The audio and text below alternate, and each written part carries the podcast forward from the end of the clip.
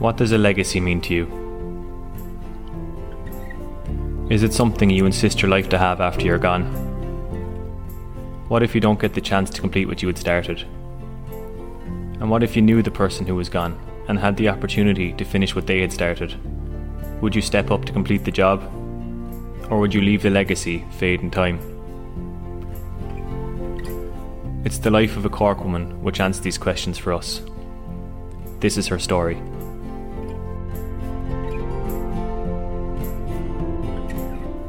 In 1872, in the Irish slums of London, in an area called Bermondsey, a woman was born.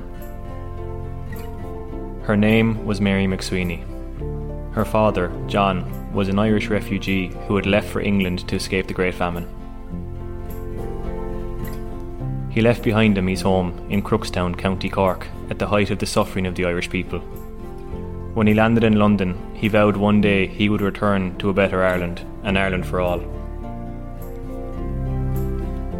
Her mother was a Catholic Englishwoman with strong views on Irish nationalism. When she was seven, in 1879, Mary's family moved back to her father's homeland in Cork.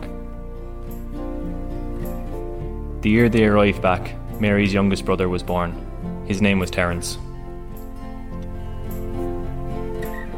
When in Cork, she was educated at St Angela's School, a Catholic church run free education school in the city. Here, she showed she was incredibly bright as she progressed through her studies, often achieving top marks as she went. She did suffer with her health, however, in her younger years, consistently picking up flus and infections.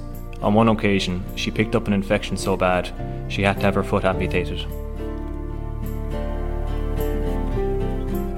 When in Cork, her father started his own snuff and tobacco business. He worked incredibly hard to get the business going, he was noted as having worked all day and all night, but times were tough in Ireland. The people had little to no money, and even less to spend on tobacco.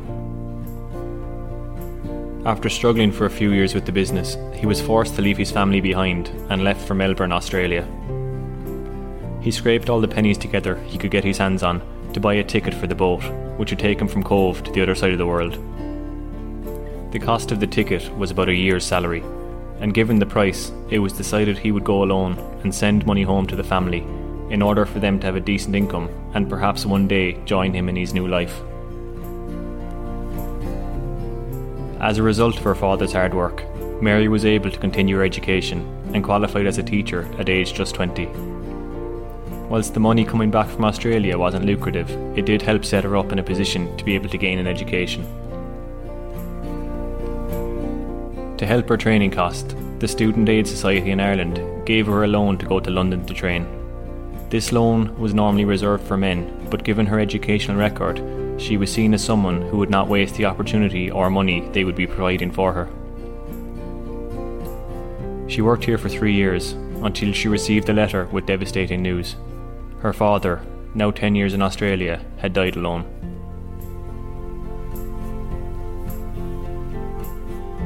She was left devastated by this. She had loved her father dearly and was incredibly thankful for what he had done for her and her siblings. She also gained a new sense of bitterness towards the ruling classes in Ireland at the time. She saw it that on two occasions her father was forced out of his home, and it was due to the oppression of the Irish people by British authorities. But all the bitterness she felt was building and growing more so as a resentment and furious anger in her younger brother Terence.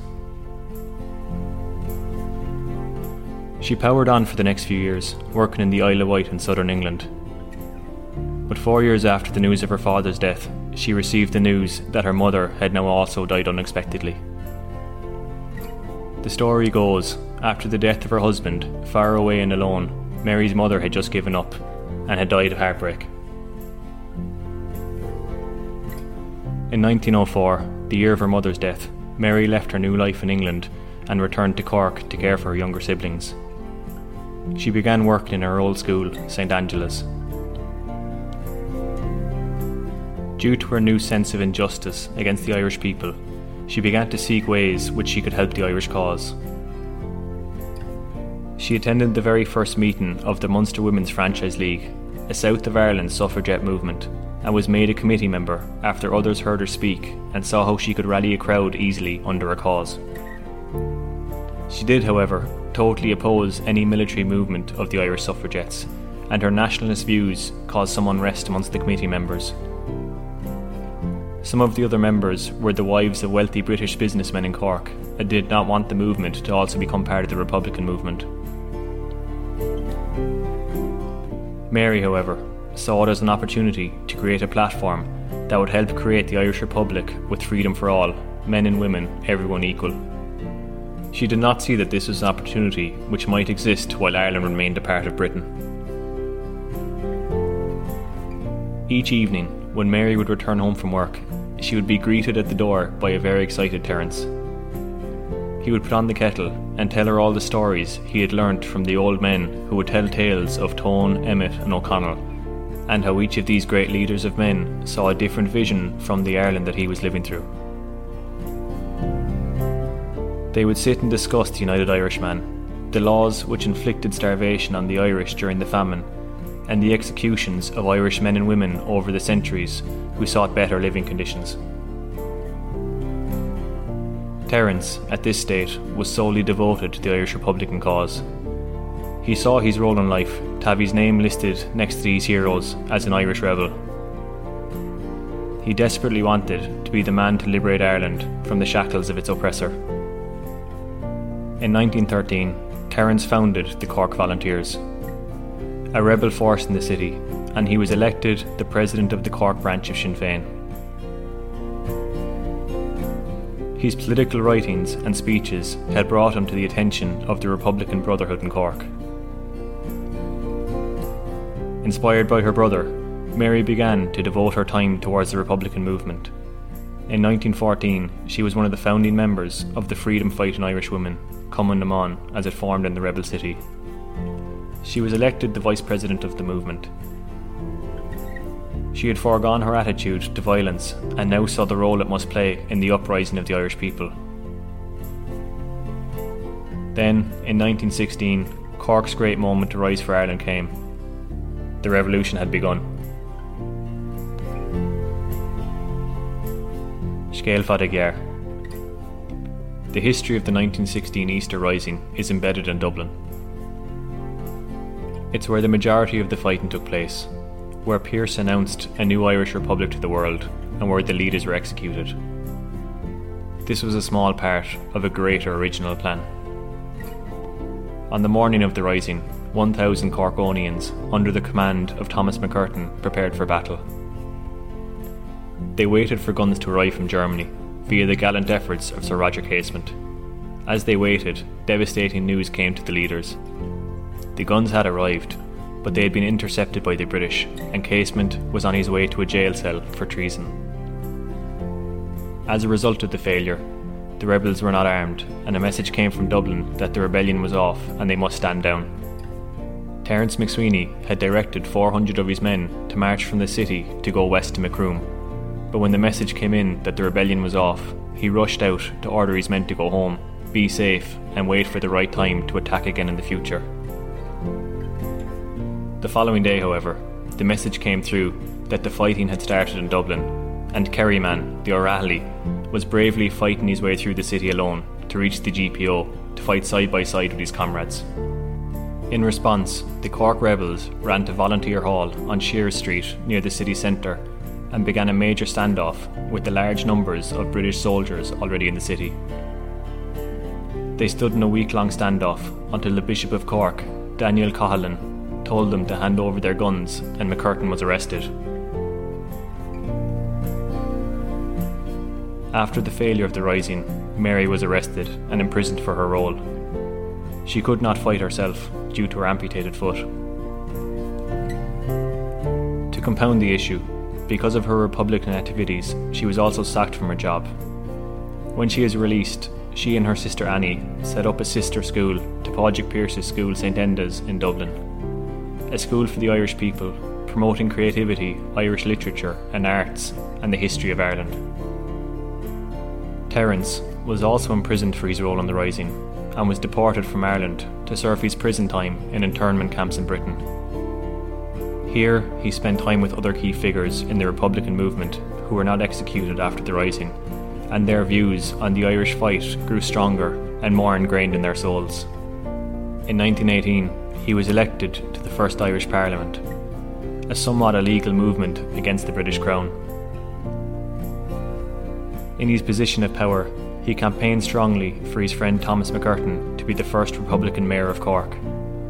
Because of MacCurtain's Republican views, he was killed on the 20th of March 1920 on his 36th birthday in front of his wife and children. This assassination was done under the orders of then British Prime Minister David Lloyd George by the Black and Tans, organised by Winston Churchill with their faces covered. They were looking to stamp the Republican movement out of the rebel city during what was then the Irish War of Independence. When his position of Lord Mayor was to be filled, Terence stepped up to claim his dead friend's role. He was elected straight away, in spite of British authorities trying to spoil the voting system. They had not expected the Protestant Irish to side with the Republicans. As a countermove, the British arrested Terence for being in the possession of seditious articles and documents, none of which were ever produced as evidence. He was sentenced to just two years in prison.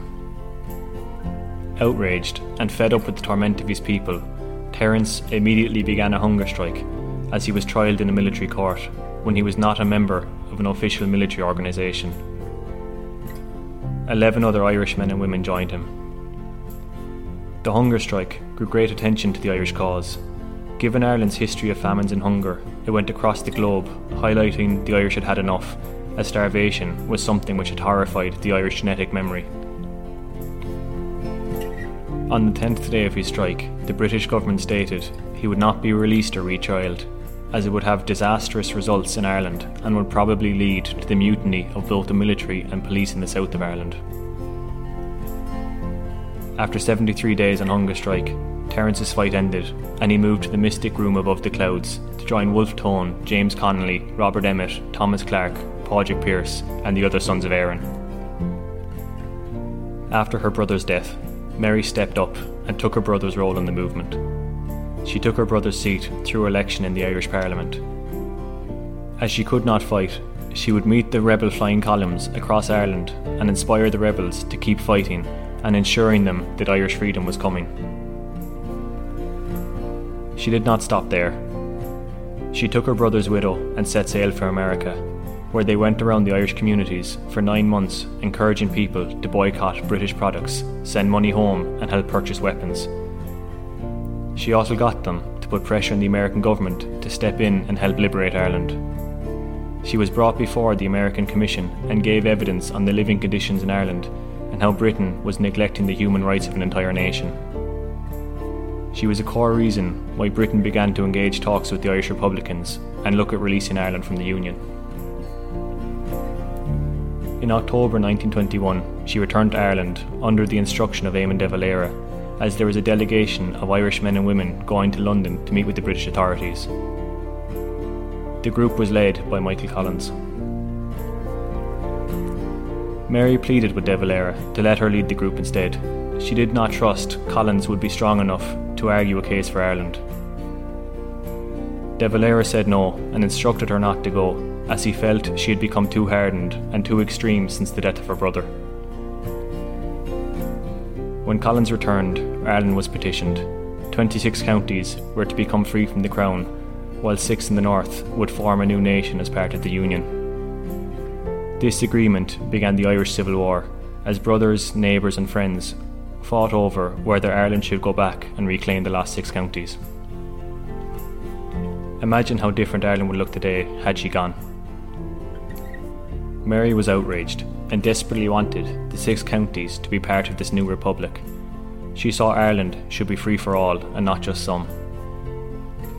She gave a three hour speech to a large crowd in Dublin, stating, this matter has been put to us as a treaty or war. I say now, if it were war, I would take it gladly and gleefully, not flippantly, but gladly, because I realise that there are evils worse than war, and no physical victory can compensate for a spiritual surrender.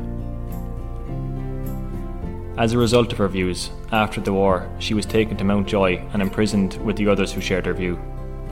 Those who had arrested her had fought side by side with her previously in the Republican movement. This was not out of the ordinary, Most of the side which had lost was imprisoned after the war, and the leaders executed by the new Irish government. When she arrived in the prison, she immediately went on hunger strike for the freedom of those locked up by the new state. Cumann na mBan had vigils every night outside her cell as she starved. She refused doctors' visits and was resigned to her death. She was given the last rites, but when word of this came to the new state government, she was immediately released, as well as others. They could not be seen to let another Irish person starve to death due to the conditions of a new oppression. On her release, she continued to argue for a new war and was again arrested and again restored to hunger strike. After 90 days on hunger strike, she was due to be released, but the judge changed his mind and sent her to the North Dublin Union instead, a prison hospital. Whilst in prison, she again won her seat in the Irish Parliament representing Cork.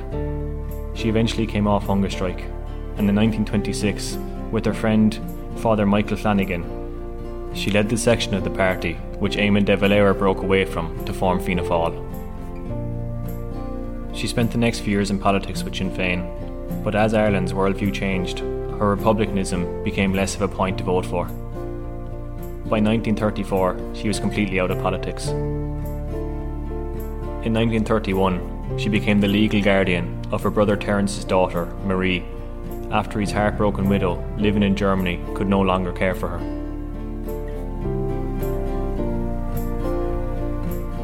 Mary MacSwiney died on the 8th of March 1942, back home in Cork.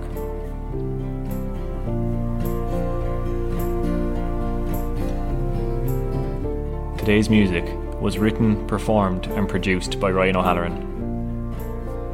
We the Irish is an Ireland Loves production. If you enjoyed this episode and want to help us to continue to create more, you can buy us a coffee at www.buymeacoffee.com slash we the Irish.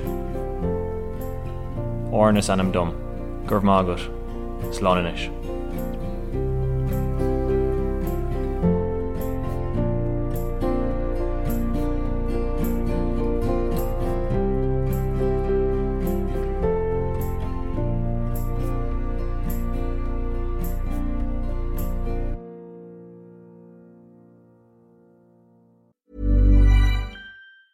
It's the big one. The Sky Half Price sale is here. Choose from award winning Sky TV and everything on Netflix, or unmissable sports with every single live Premier League game on Sky Sports, BT Sport, and Premier Sports, all half price. Take Sky Cinema and watch the biggest blockbusters, or grab Sky Broadband Ultrafast for lightning fast speeds. Choose one that suits you. They're all half price for six months. Save big in the Sky Half Price sale. Search Sky Half Price. Availability subject to location, TV and broadband products sold separately. For more info, see sky.ie forward slash speeds. Setup fees, min terms and further terms apply. Offer ends 2nd of September.